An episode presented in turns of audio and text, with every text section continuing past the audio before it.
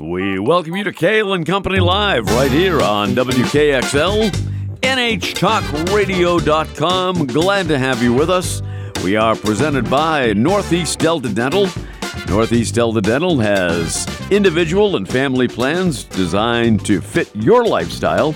You can learn more and find your plan at anydeltacoversme or deltadentalcoversme.com. Delta Dental coversme.com is their website.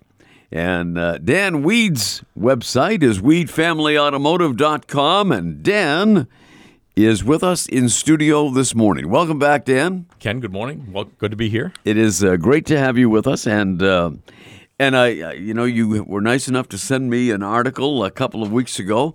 We always, somehow, some way, all the time we talk, we always get around to electric vehicles and how there are some who are pushing to have all of us driving electric cars by, 2025? Yeah, 2025, 2035, but it's a pretty hard push right now. Yeah, a hard push. They want us out of our gas-powered vehicles, and many in the media, because of the fact that, the Democrats want it, they're pushing it as well.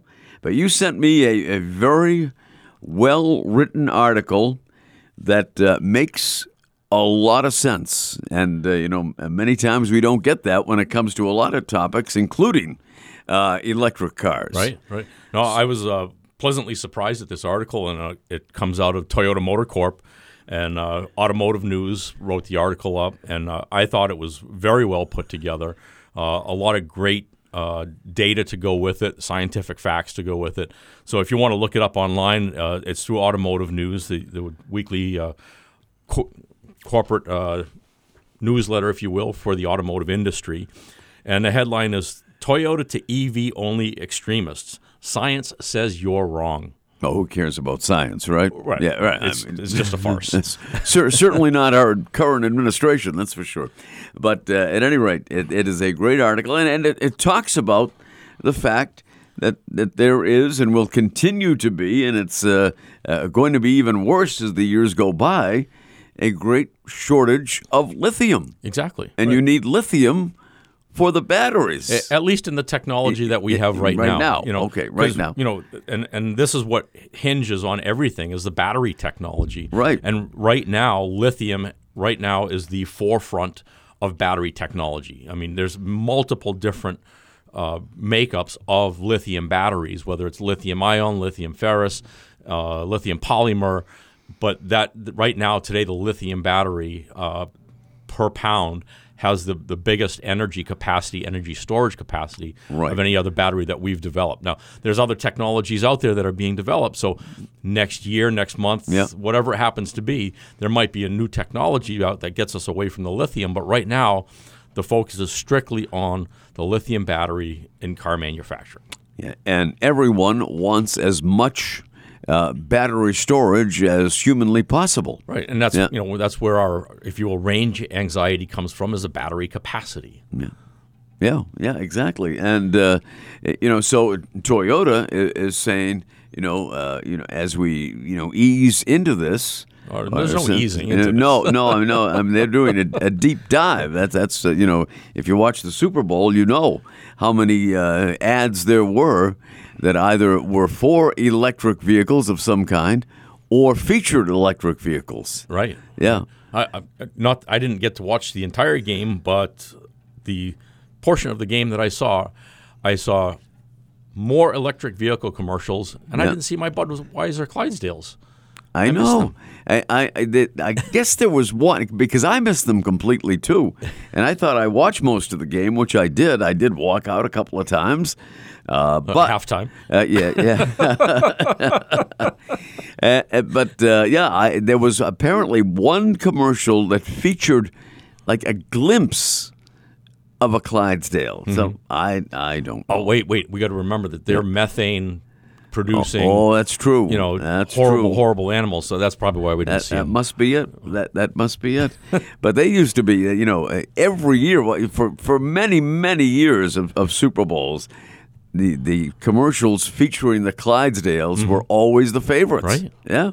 For sure, the Clydesdales and the dog that was always with them. Right, and then the baby horses, you know, later on. Yeah, but I think there was a glimpse of a Clydesdale in one commercial that I heard. I did read something about if you blinked, you missed it. But at any rate, what a Toyota,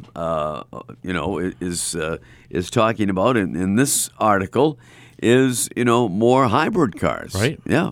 And they went on to say that, you know, their, if you will, environmental scientists have sat down, looked at the numbers, and Toyota has come up with a plan that it's a multi-pronged approach for blending EVs with hybrids and other green technologies to do more good in the global battle to cap carbon dioxide emissions. Yeah. So they're figuring that the best way to approach this is a blended approach, you know, have a few fully electric vehicles, but really rely on the hybrid technology. Now, keep in mind, Toyota is at the forefront, has been now for 20-plus years of hybrid technology. They have this down pat. And so to see them come out with this, but what was really nice to see is they came out with the figures to back it up with the proof of what they're talking about, and they gave you the data to go with it. Yeah, I wonder if there are many, honestly. I wonder if our Secretary of Transportation has ever read the data involved. You know, if Mr. Buttigieg would just read this article, maybe, well, maybe not, but you know, just read the facts that Toyota puts forth here. You know, it's just a great article and fact-driven, science-driven. And I don't think there are a whole lot of legislators from one side of the aisle that are paying a whole lot of attention to this. No, they're just pushing electric vehicles. Yeah, it's a whole agenda, you know. You know, part of me has to wonder, you know, is this an agenda to get away from oil dependency? Is it an agenda for carbon emissions? What is the truth behind this hard push for the electric vehicles? And no, don't get me wrong. I think the electric vehicles are really cool. Yeah. I think it's a neat technology. Yeah. And if it fits your driving and your lifestyle, then let's embrace it. But this hard push to make gasoline-powered cars go away and trucks and whatever, I think you're swallowing a pretty tough pill right there, because the reality is that you don't have enough battery capacity to run the logging trucks up in Maine, you know, that, guess what, are producing renewable energy for us and renewable forestry products. You know, there's just not enough power to enable the entire, if you will, forestry management just in the state of Maine alone. Yeah, in the state of Maine alone. Think about that. You know, there's not enough batteries, not enough charging capacity, not enough any of it to be able to sustain the logging industry, the timber industry, just in the state of Maine. Never mind, look at all of New England. Yeah. I mean, neither one of us, we want to, you know, mention, and you did, I mean, we're not opposed to electric vehicles. But, you know, in some quarters, they're being pushed down our throats. And you know, the infrastructure is not there yet. For one thing, not yet. You know, and here we go. You know, we talk about the energy grid, and everybody in the state was dead set against the Northern Pass. Yeah, but if you look around, any local town surrounding Concord right now, there's a huge undertaking going on, right underneath everybody's nose that they don't even see, with the power line upgrades. You know, you could virtually say that they're putting the Northern Pass in right under your nose, and nobody's saying a word about it. That's true. That is very true. And in all parts of the state. Yes. Yeah. No question about that. But yeah, Toyota's under, you know, some pretty hard fire right now for what the critics are saying, foot dragging on pure electric vehicles. But Toyota's message is back to the people who say EVs is the only way forward, that they're wrong. You know, science says that you're wrong. And some of the facts that they come out with about reducing carbon emissions, but the best way is to use all the technologies that we have available. Right. And this still includes, yes, gasoline or fossil fuel-powered vehicles, hybrid and battery. So a good mix of everything is the best way to approach, because there are some situations like we just talked about where, I'm sorry, you're never going to be able to truly get away from gas and diesel power. That is true. And you think about it, less than 3 years ago, this country was energy independent. That's right. Less than 3 years ago, energy independent. Now, look at us. Now we're struggling. Yeah. Yeah, I we think we're getting a great deal when we pay $3.29 for a gallon of gas now. Right. When 3 years ago it was like $2.29 or less. And I won't tell you where it's $3.19 yet. So. Oh, okay. All right. Because it's $3.39 in town here in most places. You must get a discount. Dan Weed is with us from Weed Family Automotive, 124 Store Street in Concord. Lots of construction in that area, but Dan remains open Monday through Friday. Are you going to be open next Monday? We are. Oh, President's Day. You will be open. All right. There he goes. Good to know. And you can make an appointment right now, 603-225-7988. Lots more to come here on Kale & Company. Great to have you with us. We are presented by Northeast Delta Dental, and we will be right back. Kale & Company live here on WKXL NHTalkRadio.com. Dan Weed here with us from Weed Family Automotive, 124 Store Street in Concord. And just reading from this article that we referred to a couple of weeks ago that Dan forwarded to me. Toyota, of course, was the early pioneer in eco vehicles with its Prius. Right. Yeah, and 20-plus years ago now. Yeah, yeah. And that's, imagine that, over 20 years ago. Increasingly criticized by some investors, environmentalists, and EV enthusiasts who say that their president, Mr. Toyoda, ODA, has moved too slowly into the quick-growing segment of EVs. And one of their scientists from MIT, a robotics and artificial intelligence whiz, is also the CEO of the Toyota Research Institute, and he says his team has unveiled a looming supply shortage for lithium, as we talked about, the critical ingredient in the lithium-ion batteries needed for pure EVs, plug-in hybrids, and standard hybrids.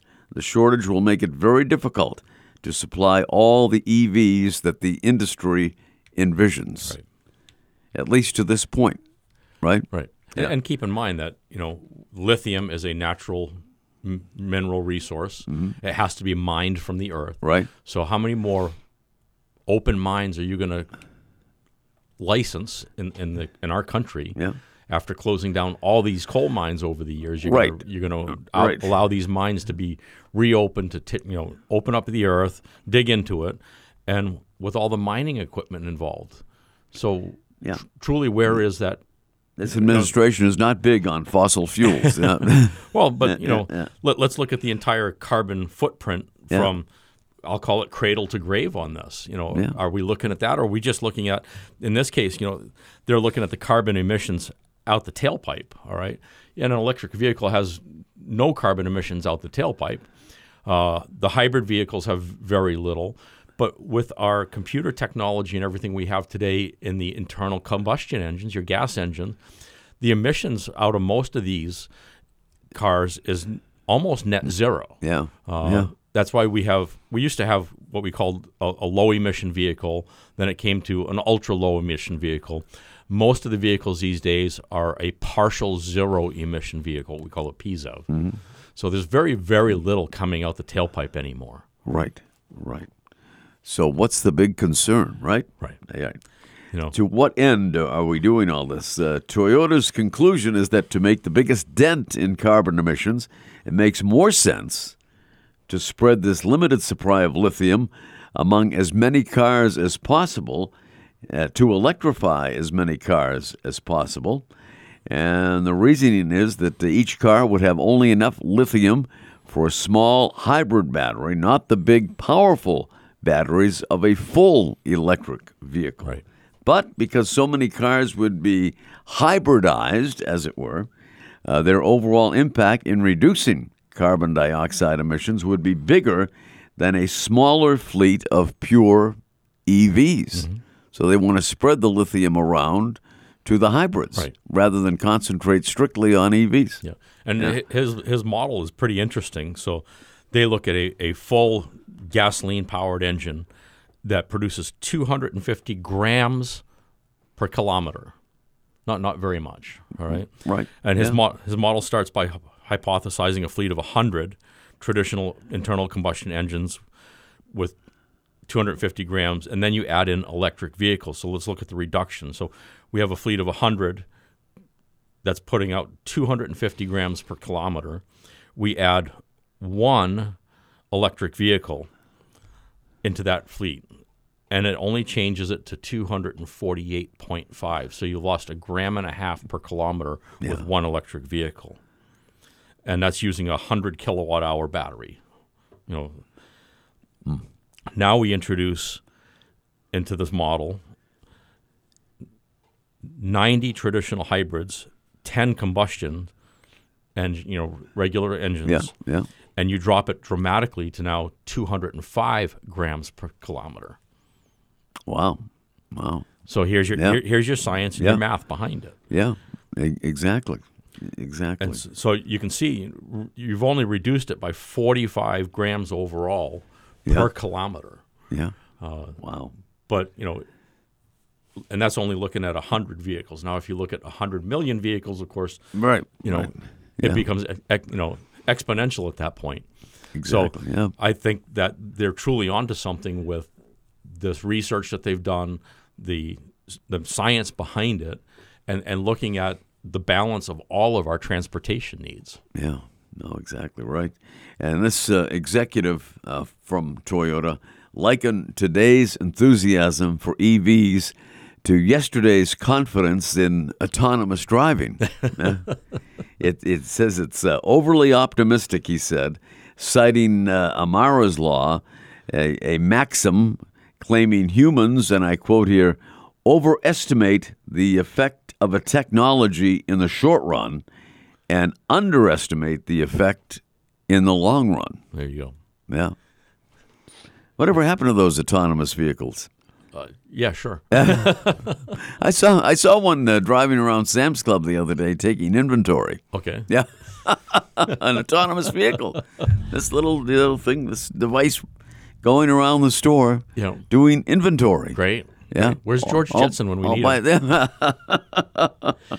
We were supposed to have the, if you will, flying car by the year 2000. Yes. Yeah. Just ask George Jetson, right? Yeah. But no, you're right. We don't hear much about those autonomous vehicles anymore. No. That's kind of gone to the background a little bit. It hasn't. I think the technology is out there and it's probably a lot more prevalent than we realize. Yeah. But the reality is, with all this technology that they've come out with, they're just trying to take that, if you will, human factor out of the equation. They're trying to take, the cause of the accident 99% of the time is us. Yeah. Whether it be distraction or whatever. But you take that human element out of it. But we've soon to discover, much like, Tesla had some incidents over the last few years where they're autonomous driving didn't work so well. Right. Yeah. So, that is kind of, is it on the back burner at this point? Or, because they were talking at, one time not too long ago, talking about the fact that we wouldn't need, truck drivers anymore. Really. I mean, that all the payloads would be going from coast to coast autonomously. Right. And I think there's probably a lot more of it out there than you realize. But there's still somebody in some way, shape, or form in that vehicle, whether it's personally, physically there or virtually there. But somebody is watching over that. No different than, the military and please don't confuse this, but the drones that they have are actually rather large aircraft. But there's somebody always flying that aircraft. It's not fully autonomous. Right. All right. So there you go. It says lithium shortages and lack of recharging infrastructure will create an inevitable bottleneck that will kneecap big volume rollouts of pure electric vehicles over the next decade. So there you go. So how readily available at your local dealership are electric vehicles these days? They're only given a handful here and there, and each dealer is allocated just a few. So it really hasn't become as mainstream as you would expect. It's much like a high-end sports car right now. There's just a few available. Tesla's done really good. They're always at the forefront, and they're always in the headlines, one way, shape, or form, right? Of getting those electric vehicles out there. And you can't drive down the streets of Concord today and not at least see a couple of them out there, right? So there are other electric vehicles out there. We had one of the Lucid Air models at the shop, but that comes with a pretty high price tag, but it also has that huge range to it as well. Yeah. Right? A 500-plus-mile range to it. Wow. Yeah. That is something. That's a lot of lithium. Yeah, and you really don't hear much about your mainstream automakers. Ford has probably been at the next level, if you will, with their E Mustang and E Lightning and stuff like that. But again, you don't see a lot of them out there. I see the Rivian trucks. I see a couple of the Rivian trucks around. Yeah. But again, they're not as prevalent as I guess some people would like to see. Dan Weed is with us from Weed Family Automotive, 124 Storrs Street in Concord. Open right now if you'd like to make an appointment, 603-225-7988. Operators are standing by, I assume, Dan? Yes, they are. Bobby is there for you, and Ronnie has stepped up to the plate for us, and he's come out of the shop into the front desk. So he has hit a home run. Bobby and Ronnie are heading up the front desk for us. All right, there you go. Weed Family Automotive, 124 Storrs Street in Concord. We'll take a break. Dan Weed is here. If you have any questions for Dan, comments, views, ideas, opinions, whatever, give us a call, 603- 224-1450, 224-1450, right on the AM dial, WKXL, NHTalkRadio.com. We are presented by Northeast Delta Dental. Welcome back. It is Cale and Company live here on WKXL, NHTalkRadio.com, presented by Northeast Delta Dental. Dan Weed is here, Weed Family Automotive. We have been around a long time here at WKXL over the years, but it's 78 years. Dan hasn't been around quite that long at Weed Family Automotive, or in general. You haven't been around that long. But you've been around how long now? 27 years this year. 27 years, serving the greater Concord community very well. And we've been talking mostly about EVs and hybrid vehicles. Do you see a lot of hybrids coming into the shop? We do. I mean, we've serviced hybrids for many, many years, and it's just part of our regular routine at this point, and it's something we see on a daily basis as far as the hybrids. And I want to point out too that Toyota is not anti-EV either. No, not at all. They're just realistic. That's well, I think great. Yeah, that's a good point. They look to sell by 2030. 3.5 million EVs by 2030. Yeah, a million of them from Lexus. And Lexus aims to go fully electric globally by 2035. So, you do have a commitment from Toyota to embrace the EV technology as part of their business model. Right. But they also understand that it has to be, as they called it, a blended approach between internal combustion engines, EV, and hybrids to really make that distinct impact on the carbon emissions. You still see just gas-powered vehicles coming into the shop anymore? I know I bring mine in, but is that still the majority of vehicles? Yes, yeah, that's probably the vast majority, would you say? I would say 85 to 90% of what we service, yes. Yeah, regular gas-powered vehicles. Right, and still remember that a hybrid has a gasoline-powered engine. Sure, yeah. So what kind of mileage does a hybrid vehicle get? And I know it varies by model and make and what have you, but generally speaking. Well, in the Prius world, it was in the 50s. They were talking 40, average 45 to 55 if you really, if you follow the rules and baby it. And you're doing 55 to 60 miles per hour and you're focusing on that fuel mileage. You can approach that. But again, it comes with a price. Your sticker price for that hybrid is certainly much higher right now than what you would pay for a regular internal combustion engine. And if you stop and think about it, that had the diesel technology really taken off, you go all the way back to the early 80s when Volkswagen had their Rabbit diesel, or Ford had their little Tempo diesel, GM had it in their Vega. I didn't think it did as well. But back to the Volkswagen model, that little Rabbit diesel back in the 80s was getting 40 to 50 miles per gallon. And that's pre-emissions. And, of course, back in the 80s, you were paying, 50, 75 cents per gallon of diesel at the time, I'm guessing. Right, yeah. So, here you are with, I call it old-school technology, still getting 40 to 50 miles per gallon with that diesel engine. There is, however, if you want to do some research, there's a lot of gas-powered, highly economical vehicles that you can approach that 40 to 50 miles per gallon with. Some of your basic models, your little Toyota Corollas, the base model Honda Civics, stuff like that. The Subarus, I believe some of their models are pushing that 35 to 40 miles per gallon or more. So do your research, check it out. But for a lesser investment, you can get an internal combustion engine, a gasoline-powered engine, that approaches the mileage of a hybrid. Oh, that is something. Good to know. And do you see many diesel vehicles coming into your shop? We see it more in the truck market than we do the car market. Chevrolet, a few years ago, had the Chevy Cruze diesel. They were terrific with their advertising campaign with it, showing the guys in the white lab coats. How clean they stayed. Look how clean they stayed and everything. And unfortunately, given the major failure in the 80s of Chevy's diesel program, it just didn't catch on. But most of the other countries in our world right now, their diesel fleet is much bigger than the gasoline fleet.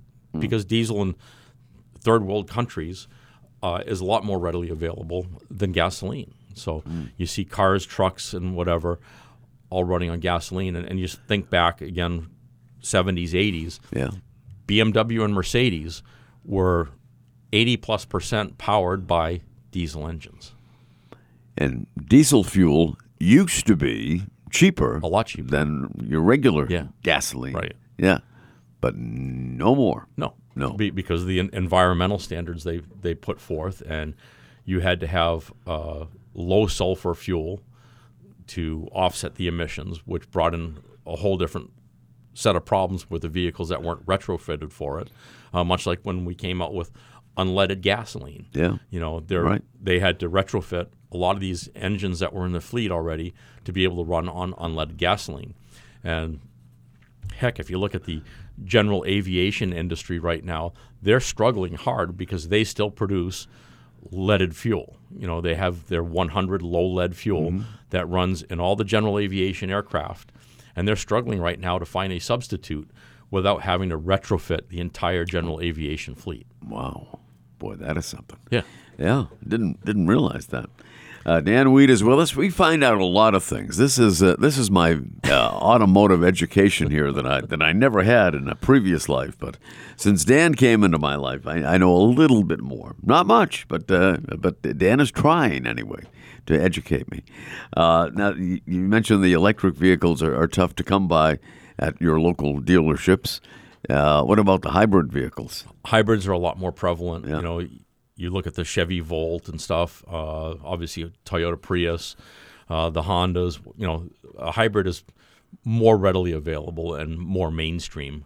My daughter was looking for one recently and, again, discovered that for a lesser investment, she could buy a more fuel-efficient vehicle and do just as well. But she would have still had to have ordered the hybrid that she wanted, so that particular one wasn't in stock. Yeah. Very good. But I think, overall the dealer inventories, whether you look at new cars or used cars, still isn't up to the level that we had seen in years past. They are still struggling to get inventory. You see a lot of the dealers will pack their front line to make the rest of the lot look full. But, they still don't have the inventory levels that they'd like to see. A couple of I call it higher-end used car dealers around here where they have 20, 30 cars in their lot might have 10 or 15 now. You know, so they're still struggling to get inventory. Drive by any of the new car dealers, whether it's Grappone's, Banks, whatever it happens to be, and none of them have the inventory levels that they did 3 years ago. So why is that?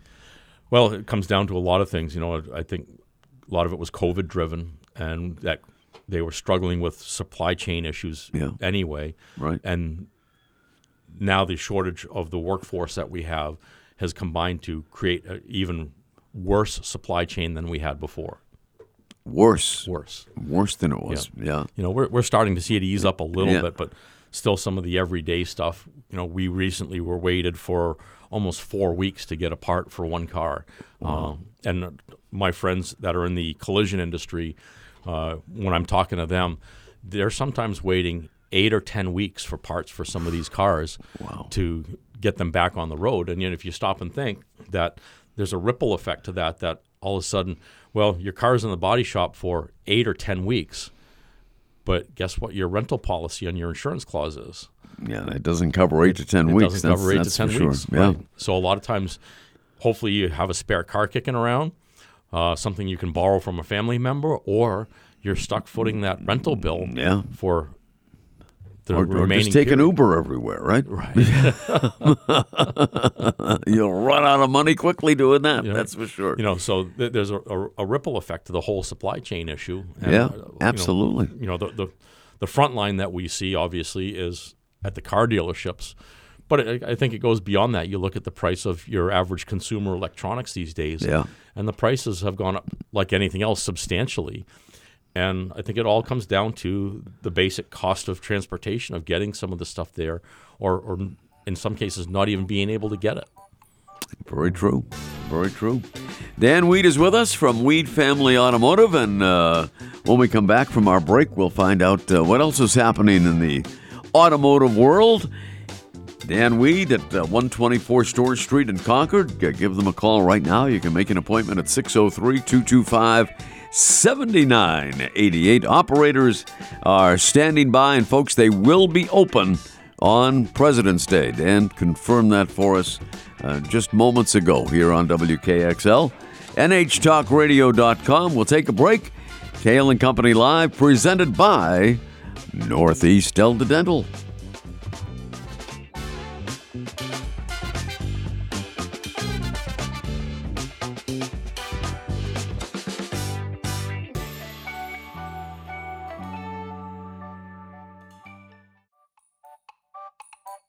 Kale & Company Live here on WKXL. Time flies when you're having fun and talking about EVs and hybrid vehicles. Dan Weed is here from Weed Family Automotive, conveniently located in downtown Concord at 124 Storage Street.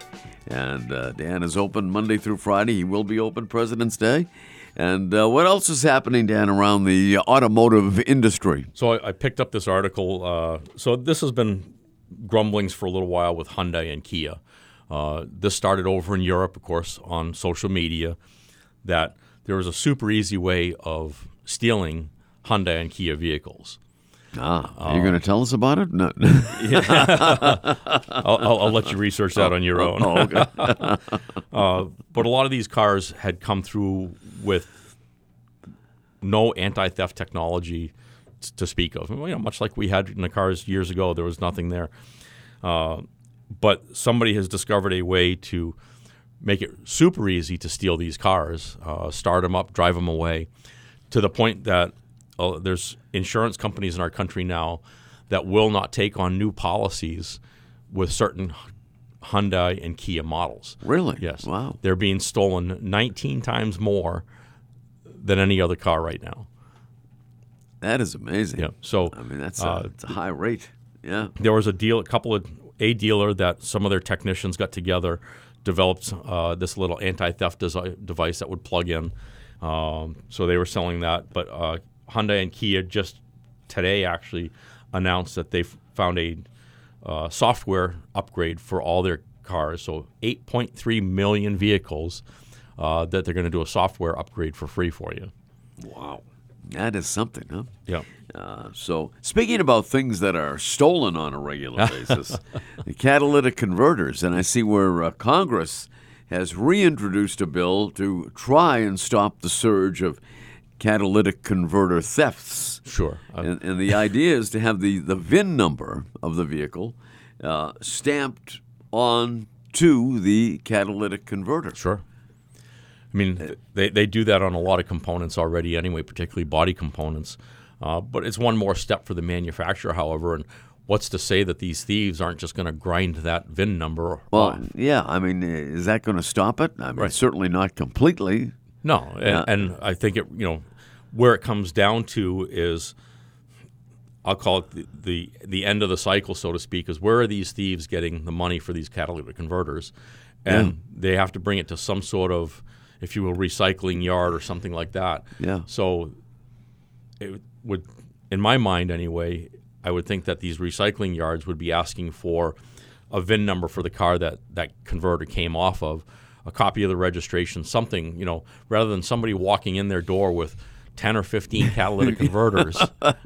Yeah. You know, all right, show me where you got this from. It's kind of suspicious. Yeah. You know, show me the paper trail. Or especially, you know, when they walk in with, a brand new catalytic converter that, you know, was cut off a dealership lot. And unfortunately, it happens every day, and it still continues to happen. We had one in the shop this week that the converter was cut out of it. Wow. So, but again, I think it, you know, I don't think they're going to legislate their way out of this one, so to speak. I think they need to look at the supply chain in this case and see where the bad actors are. And again, you know, if somebody walks in with, I don't care, one or two converters or 20 converters, show me the paper trail where these converters came from. Yeah. You know, the salvage yards have a way of tracking it. You can't bring a car to a salvage yard today without a title to it because they were getting so many stolen cars over the years that all of a sudden, you know, they go to report it to the state, and that vehicle was stolen, or this vehicle was stolen. So you can't bring a car to get your $200 or $300 for that vehicle to a scrapyard without a VIN number. So why shouldn't the recycling yards be held to the same standard with a catalytic converter? But obviously there are places where people, even in this area, I mean, because you hear about it all the time, they must be able to take them and make a profit out of it. Yeah. Yeah. I mean, we deal with a couple of companies that come to pick up our converters. They're well-known companies, so they have a tracking program. And one of the gentlemen had his truck parked in his yard one night, and somebody came along and took all the converters out of the back of his truck. Wow. So, you know, and he had all his documentation to go with it. So when he turned it into his, you know, headquarters, everything was there. But now these are all gone. So where did all these people take, or where did these, in this particular case, take these 20, 30, 40 converters, whatever it was? And these were all new.